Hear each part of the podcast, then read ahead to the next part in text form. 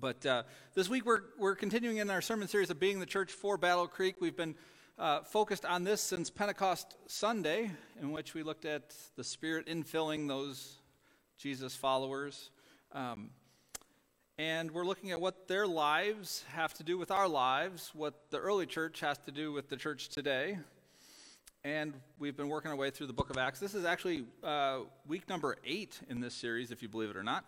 Um, and as we start off, I, I want to point us to a moment before uh, Pentecost Sunday, a moment earlier in the life of Jesus, um, where he's, he's talking to some people about how hard it is for uh, a rich man to enter the kingdom of heaven. And that's not him saying that rich people don't go to heaven when they die. It was more along the lines of somebody has all the material resources of the world and has all the power and status that comes with it, how hard it is to align yourselves under the reign and rule of God, right? Kingdom is a word, don't think geographical place, don't think like there's a you know a place on the map you can point to but under the reign and rule of god and so how hard it is for somebody who has all the comforts and all the power in this world to submit that surrender that to pledge their allegiance to another king right and so jesus was just kind of commenting about that and he said it's easier for a camel to go through the eye of a needle right? Are we familiar with this? Then the rich man entered the kingdom of heaven. And the disciples heard this, and this is really where I want to kick off today. The disciples heard him say this, and they were worried. Because it's like, well, how hard is it to get into the kingdom of heaven? Like this is suddenly more difficult than what we anticipated. And Peter's response, and I, I, I love Peter. I used to not like Peter um, just because he seemed that bold, arrogant, but now I just appreciate his straightforwardness. And he says, We've left everything to follow you. Like they're worried about getting into this kingdom of heaven, this kingdom of God, and, and, and he's hearing how hard it is to get in and to enter into it. And now he's like, well, we've left everything to follow you. Like there's no plan B, there's no safety net, there's no other, like, well, if this doesn't work out, we'll go enter another kingdom of God or something. Like there, it was, we've left everything to follow you.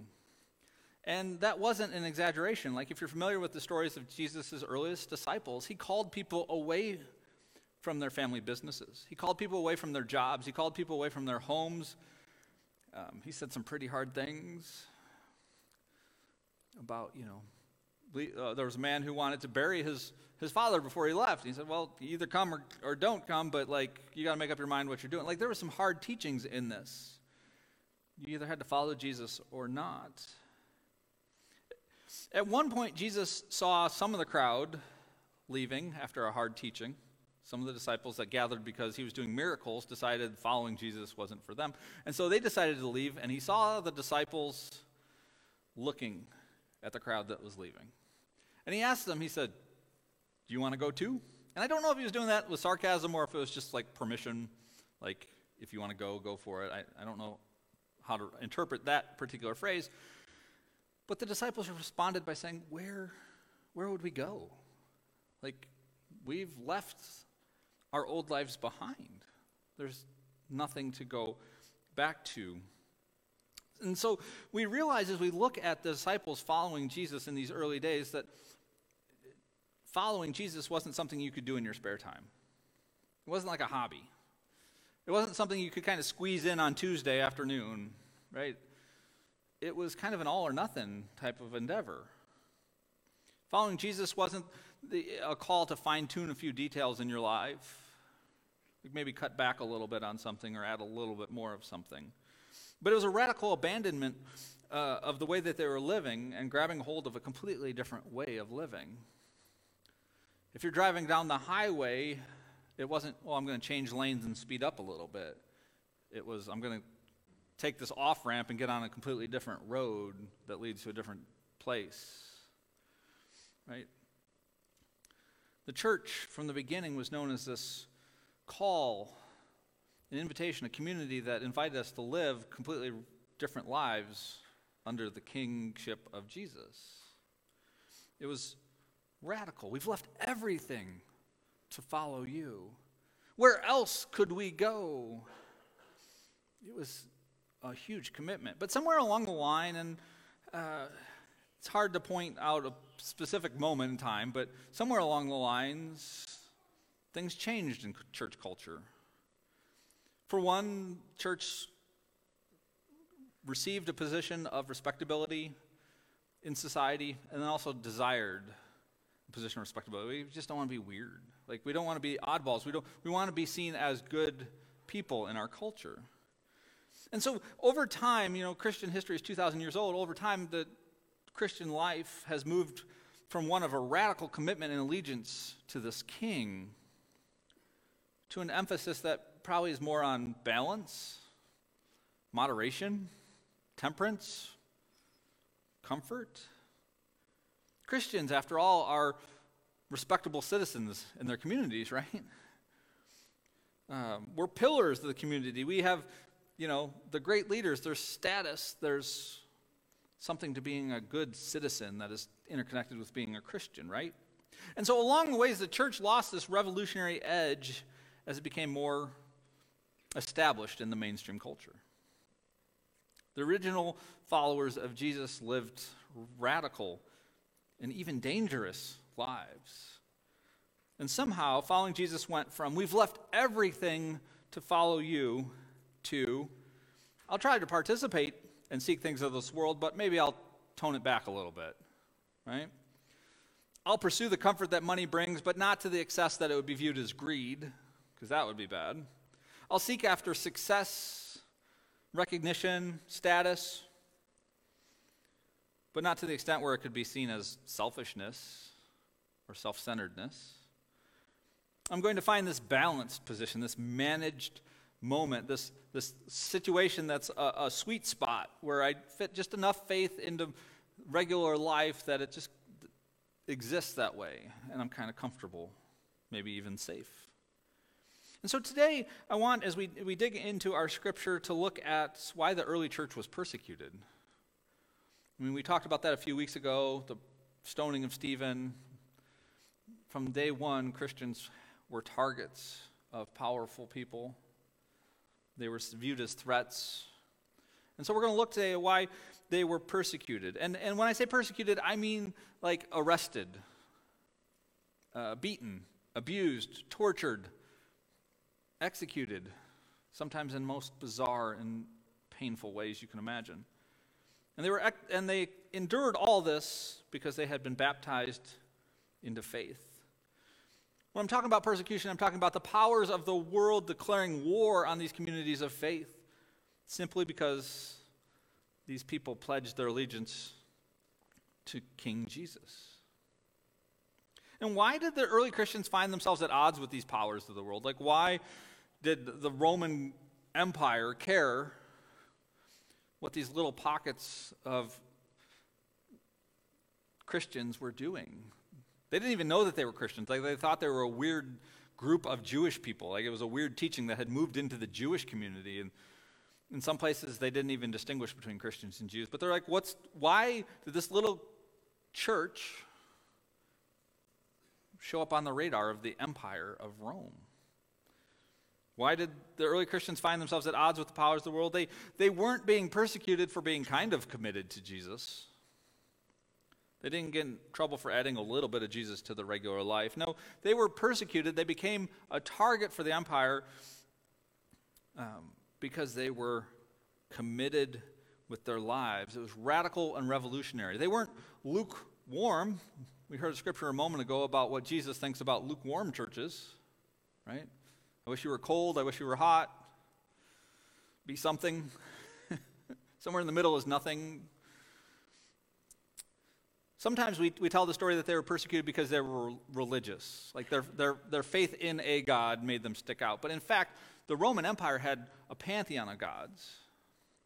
You could choose, it was a buffet. They were unique in the sense that they would only worship one God. Sometimes they were even called atheists because they wouldn't worship the Roman gods. But it wasn't because they were religious that made them stick out, it was something else going on here. And so, if you have your Bibles or you have a Bible app on your phone or you want to follow on the screen, we're going to be in Acts chapter 17, verses 4 through 7. Just a quick story in the life of the early church. Acts 17, 4 through 7. Some of the Jews were persuaded and joined Paul and Silas as did a large number of God fearing Greeks and quite a few prominent women. But other Jews were jealous. So they rounded up some bad characters from the marketplace. They formed a mob and started a riot in the city. They rushed to Jason's house in search of Paul and Silas in order to bring them out to the crowd. But when they did not find them, they dragged Jason and some other believers before the city officials, shouting, These men who have caused trouble all over the world have now come here, and Jason has welcomed them into his house. They are defying Caesar's decrees, saying, There is another king, one called Jesus. Pray with me, if you will. Heavenly Father, we are thankful for your word not only the words that show up on the pages of our Bible, we are obviously grateful to have the scriptures in our hands, that you have preserved them and presented them to us uh, thousands of years after the events that they detail. Um, but more importantly, we are grateful for your word made flesh, that your word on these pages can be quickened to life through your spirit, and it transforms and shapes us as individuals and it transforms and shapes us as a church. We are grateful that you have gathered us together. May you uh, move freely in this gathering today. It's in your Son's name we pray. Amen. So, this is a story about Paul and Silas. And they would travel like paul's missionary journeys are kind of famous. If you have a, a, a, any type of study bible or anything like that you probably have maps in the back that have the routes and the different places that paul would go. You can still go today and uh, some places in turkey and greece and stuff can go and visit the churches that uh, paul was a part of starting or paul visited or he taught at or wrote letters to the letters in the new testament are often addressed to these churches that he either started or had relationships with right and and so, as Paul and Silas and his other people would travel from city to city, they had a kind of a standard operating procedure. Um, Paul tells us that um, first to the Jew and then to the Gentile. And that wasn't just a, some sort of spiritual principle, that was their practice. So, for the first three days, first three Sundays that they were in a new city, they would go to the synagogue. And they would take the Jewish scriptures and present it as a gospel presentation about Jesus. They would point out in these scriptures the hope of a Messiah. They would point out in these scriptures the hope of a Messiah who was going to suffer, who was going to die, and who was going to be raised to new life. Now, most Jews didn't have that expectation. That was not the messianic hope, right? Their hope was for a Jew, for a, a Jewish person, person of, of lineage of King David to come and be a military ruler or to be a new king that like kicked the, the empire of Rome out and reestablished Israel as an independent nation. Right? They really didn't have an understanding that Messiah is going to come and die. Like that seems counterproductive. Um, and so Paul and Silas and others would take the scriptures and point out the different ways, kind of like what we do at Christmas time and at Easter time, where we, we read the Old Testament scriptures, but we point to how this is hey, this is this foreshadows Jesus. This points to Jesus. This is what they would do. So they go for three three Sundays in a row at this new city, and the scriptures tell us, as we started in verse four today, it says some of the Jews were persuaded and joined Paul and Silas. So they were gathering some reception. Some people would respond, but after three Sundays, then they would go and just preach and proclaim it, and some some Gentiles would come and be a part of their, their communities, their churches there. But said there was some people weren't happy about this though, right? Like so the, the church seemed to be in a pretty good spot, right? So this is the church um, in Thessalonica is where this event happens. Um, and the, the scripture that we read a moment ago mentions a man named Jason. So we're in this Roman city of Thessalonica. This is outside of Israel. And Jason the accusations go, are hosting, are welcoming Paul and Silas. So he was probably wealthy enough to run his own uh, a home, like a large home, and uh, Paul and Silas could stay with him. And it's possible, although not 100%, but it's possible that the church met in Jason's home. Right? It seemed like an obvious place for it. So it seems like this church in Thessalonica was off to a good start. Paul preached in the synagogues, got some response from the Jews and some God fearing Gentiles. They had a nice place to stay. They maybe had a church meeting place in Jason's house. Things were off to a good start. But it says not everyone was happy with this. There was uh, some Jews that weren't happy about this, and they worked up a mob. And this mob went hunting for Paul and Silas, right? So you got a, small group of people that didn't like the way things were going, and then they went and got a whole large group incited into anger and out- outrage. And they went to go find, and who knows what would have happened if they found Paul and Silas, but they didn't. They couldn't find them. They found Jason, and so they drugged Jason to the city officials. And the, the accusation was that these Christians were causing trouble all over the world. They were defying Caesar's laws and they were proclaiming a new king. Well, that'll get you in trouble, right? One translation of the Bible says that they were accused of turning the world upside down. I like that translation. These Christians were going all over the world, turning the world upside down. They were being accused of nothing less than treason against Caesar because they professed allegiance to a different king, to King Jesus. Now, these are big accusations, right? Like, this is a big deal. Like, in the most powerful empire in human history prior to the arrival of the United States, the most powerful, uh, you know, government military force in the history of the world, and you're being accused of treason against them, it's, it usually doesn't end well for you. It seems hard to imagine, though, that this would be the case. Are these Christians, these churches, really violating Roman law? Are they guilty of treason?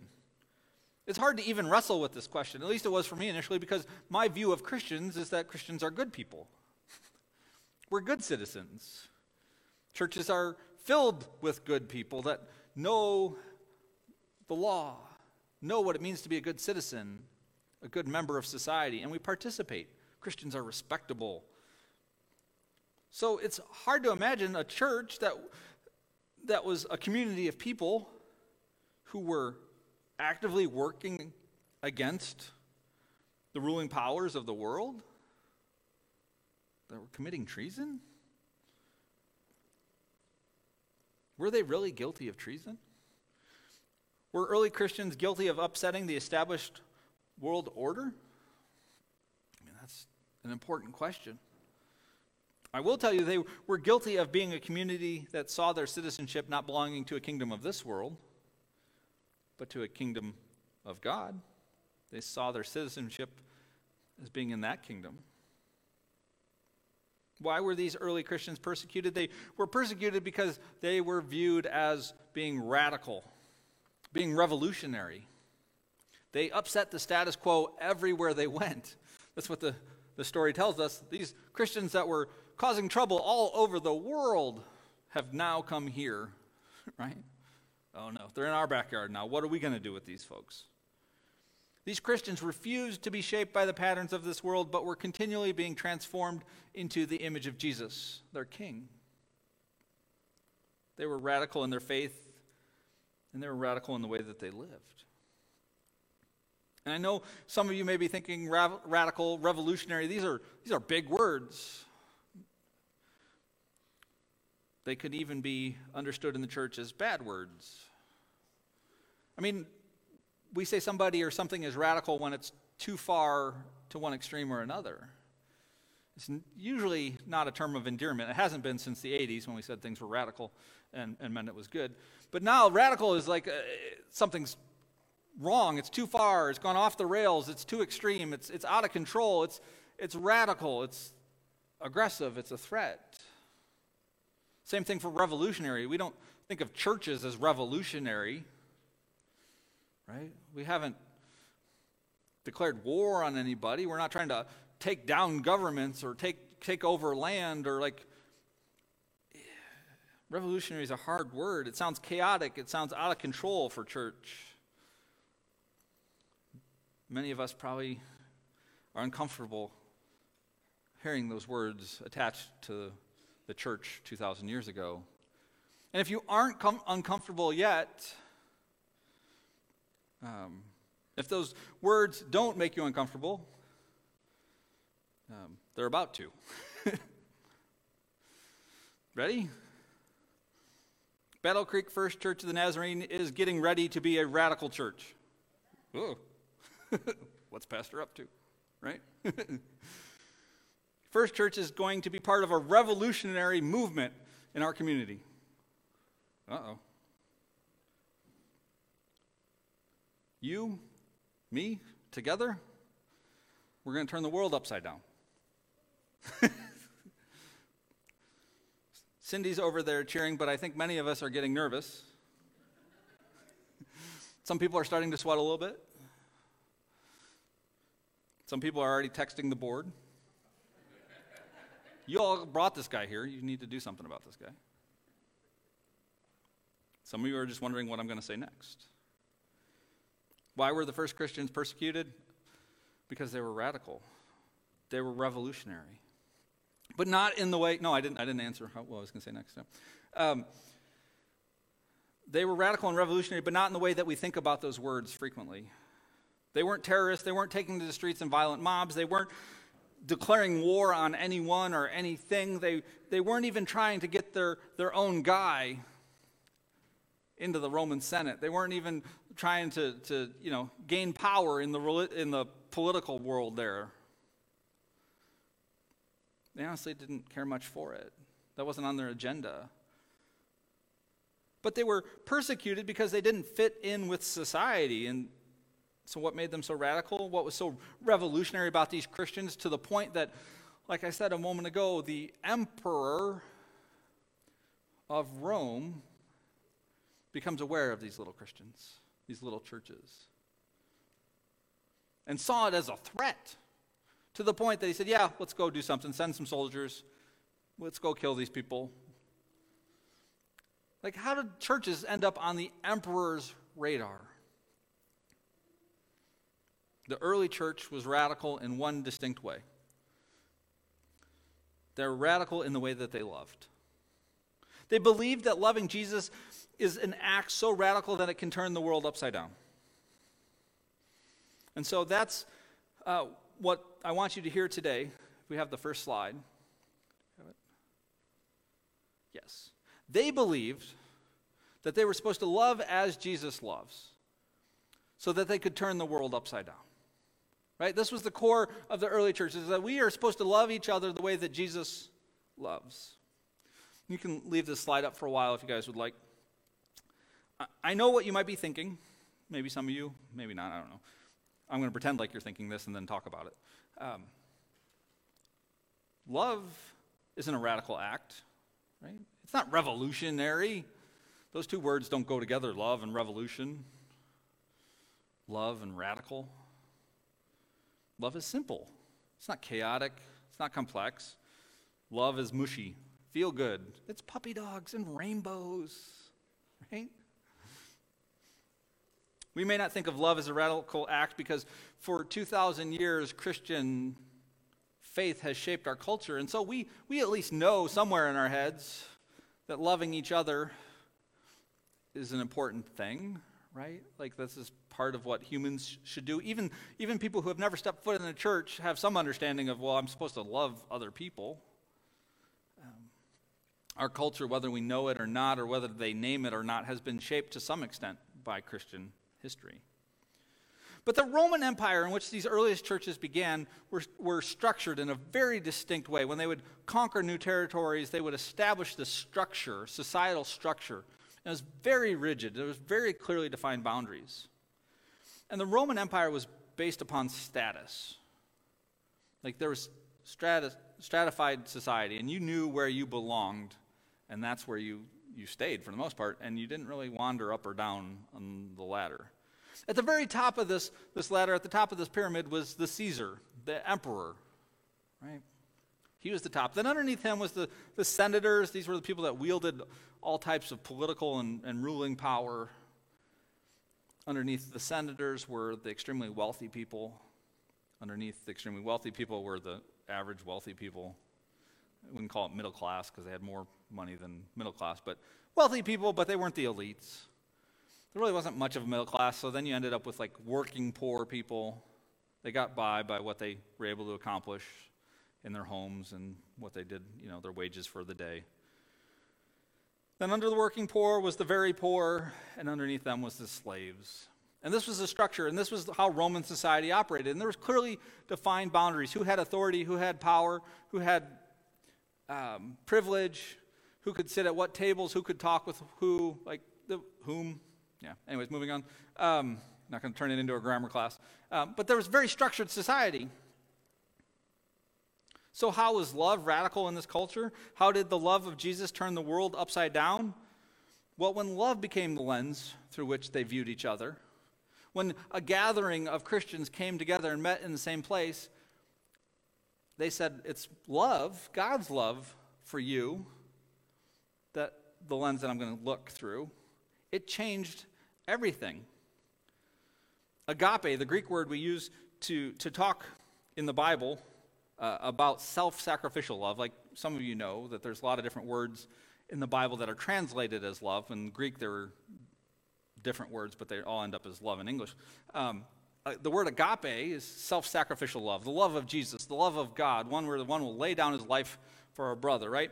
Um, Christians didn't make up that word, but it wasn't used the way that Christians used it.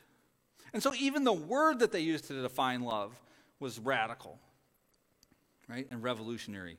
The world had never seen nor could it understand self sacrificing love. So let me ask you this question. In a culture where we say we love tacos, and we love videos and pictures of cats on the internet, and we love a piece of cake, and we love our spouse, and we love our new cell phone, and we love the recliner that we take our nap in. Do you think there's room for the church to define what love looks like as defined by Jesus? Do you think that the, the church can enter into that conversation and say, we get that you call all those things love, but real love looks like what Jesus says it looks like? Do you think if we define love as the way that Jesus loved, it would be radical in our culture today? Do you think a Christ like love could make a difference in your home or in your neighborhood or in your workplace or in your school, your family? Simply defining love the way that Jesus did is a radical act. It's revolutionary to say love is not a feel good feeling about something. Love is not, I get something from this, so I kind of like it but love is the self sacrificial, self giving love as defined by Jesus. It's different, it's transformative, but honestly, that's just the beginning. Christ like love declares that everyone is equally valuable. Right? So keep in mind the backdrop of uh, the Roman stratified society, all the different tiers, status levels, if you will. And here the Christians come along. And people like Paul say, in Christ, there's no Gentile or Jew. There's no male nor female, no slave nor free. We are all equal when viewed through the love of Christ. And again, this isn't a way of negating differences. This wasn't Paul and Christians saying, well, let's just pretend like we're all the same. No, what this is, what this is doing is elevating the lowest people in society up to a place where they say, you have value, you have worth, you have uh, dignity, as a human being because God loves you. Right? So it's not a, it's not a erasing of differences, it's saying those differences aren't going to keep you from being loved by God or by us. The love of Jesus says that Caesar, the emperor, the ruler of the most powerful nation, most powerful empire in the history of the world, is the same, has the same value, same worth as the lowest slave. That's what the Christian communities were saying at the beginning. And you can see why the ruling powers would get upset about this.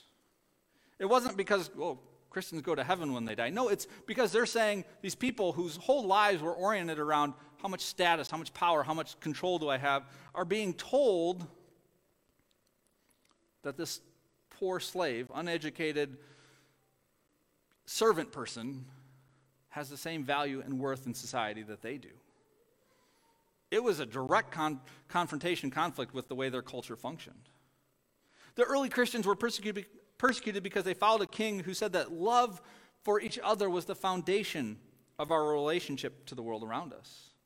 Not power, not status, not wealth, not title, but radical self sacrificial love. So, again, I ask do you think our families, our neighborhoods, our places of work, schools, all of that could be transformed if we began with the assumption, if we started with the conclusion that everyone was to be loved and treated with dignity, regardless of their status, their gender, their ethnicity, their wealth, education, or title. Right? If we started from the place that says, well, God loves them, so we're going to love them. Would loving people unconditionally, regardless of the situation or circumstance, be a radical or a revolutionary practice in a culture that seems more divided, more broken, more isolating than ever before? Would committing to have love as our primary attitude towards others make a difference? Would loving people that we disagreed with, oh, I don't know, politically, uh, be radical? It's definitely different. Would loving people who believed different things than you believe be radical? Sadly, you look at the history of the church, it's a history of the church pointing fingers and attacking people because they didn't believe exactly the same thing. So it would be revolutionary. Would thinking that each person we encounter has value and worth, regardless of what labels they're associated with, be something that could turn the world upside down? So the invitation today is love as Jesus loves. We can turn the world upside down for God. The radical love of this community declared that humility was a virtue. Right? And we kind of know that today, like boasting and bragging, uh, besides being one of my biggest pet peeves, like I really, yeah. Um, but like Christian culture tells us that that's not really a, a value or a virtue. Humility is the virtue. But in the Roman world, humility was viewed as weakness. Boasting, bragging, being confident, being a little arrogant. I mean, you could run into hubris, which was a, you know, way down the road. That was a big no-no. But um, to boast and to brag in your own greatness. People would donate money so they could have statues of themselves built in front of public squares and all these types of things. It was a very proud culture. And these Christians showed up and started declaring that because of their love for each other, they were no longer going to be concerned about who was the greatest in their group. They were no longer going to rate and rank the members of their community. They no longer desired to be the best, to be first, to be the most recognized, the most prominent. They saw everything as a gift from God. They understood that it was God that gave them everything that they had. So instead of boasting about their achievements, instead of being concerned about being the greatest or setting themselves apart from the community, we have Paul saying things like, I only boast in my weakness.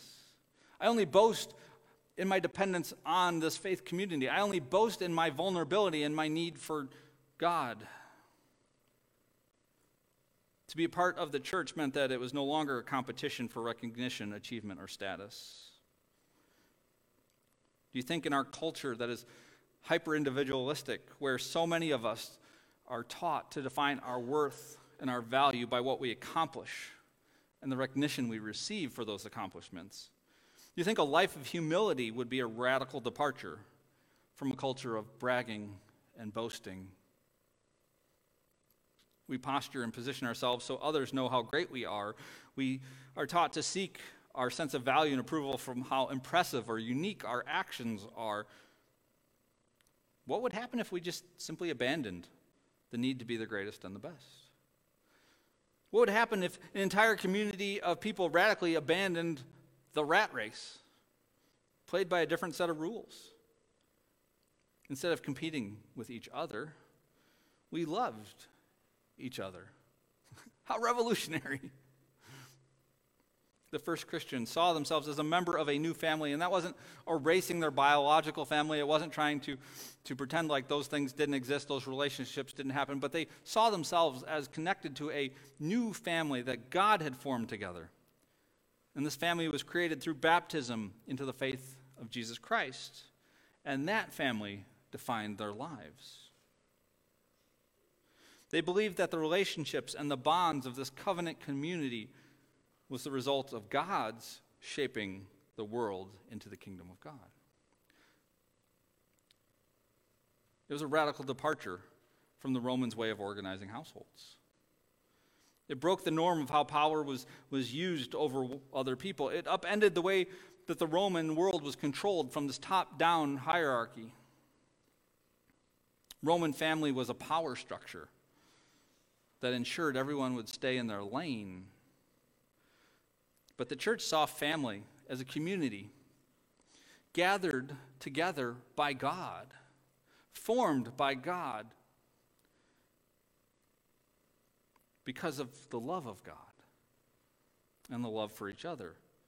And so, in a society where meaningful relationships seem fleeting, where family relationships function sometimes out of convenience, sometimes out of necessity, Sometimes family relationships don't function at all.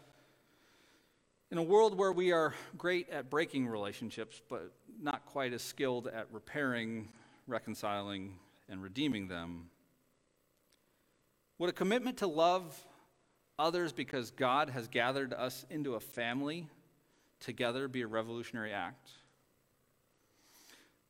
World that says, I disagree with you, I get mad at you, I hurt you, but the Christians say we are committed to working through it with love and grace because God has called us into community. Would that be radical? It's not our choice whether we're family or not. God has put us together. and it's not up to us if we break apart. So we have to work through it in love. Do you think that that type of commitment and love would turn families and churches and towns and cities upside down? Is that not a radical demonstration of love that would lead to true transformation?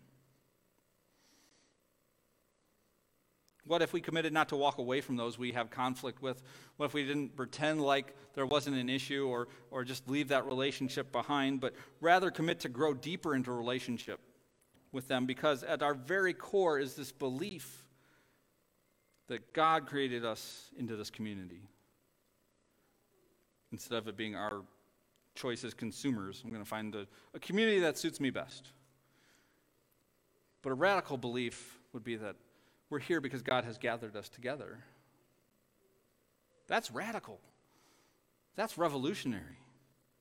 Those are bonds that are tighter than, well, this was a nice place to go, but maybe next week I'll go try and join another group that serves me better. No, we're brought together. God has made us a family. And that was Christian love from day one. The early Christians were radically generous. This is the part that I still have trouble wrapping my mind around. Because of their love for one another, they gave sacrificially. The Bible says things like they had all things in common. That's a nice thing. It sounds like, well, they're just, they all had the same hobby. They both like to, whatever. Um, but that's not what it means. It means they brought their resources, compiled them, and if anybody had a need, they shared them communally. They didn't want anyone to go without. They honestly believed that God used the church community to provide for those in need. And if that doesn't seem radical,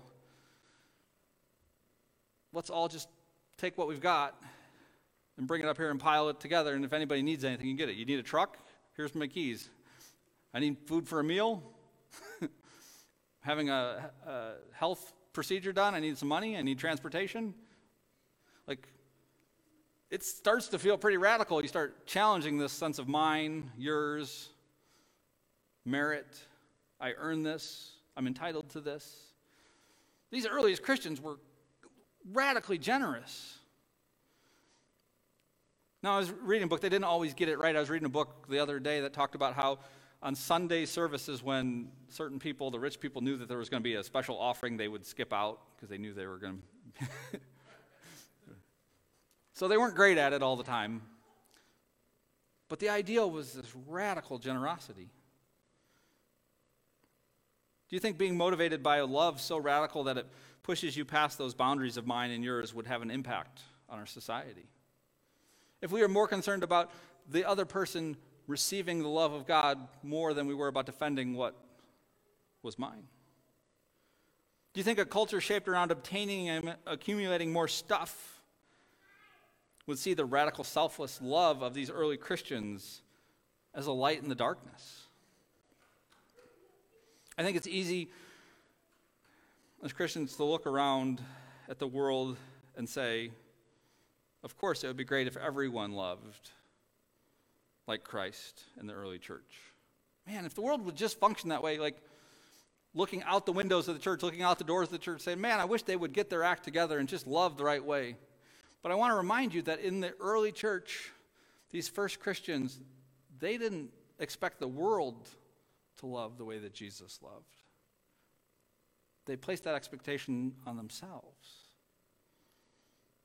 to live out the way that God loved in their community of faith. So the invitation for us today is to love as Jesus loves. Loving like Jesus is a radical and revolutionary act. It moves us beyond using our own lives as the standard. It goes beyond using our own experience, our own comfort level, our own experiences as the standard for how we should live. It moves beyond what is common and easy and comfortable, and it starts focusing our attention on the value and the needs of those around us. And that's radical. In a society, in a culture that says me first, a community of believers that said you first, would turn the world upside down.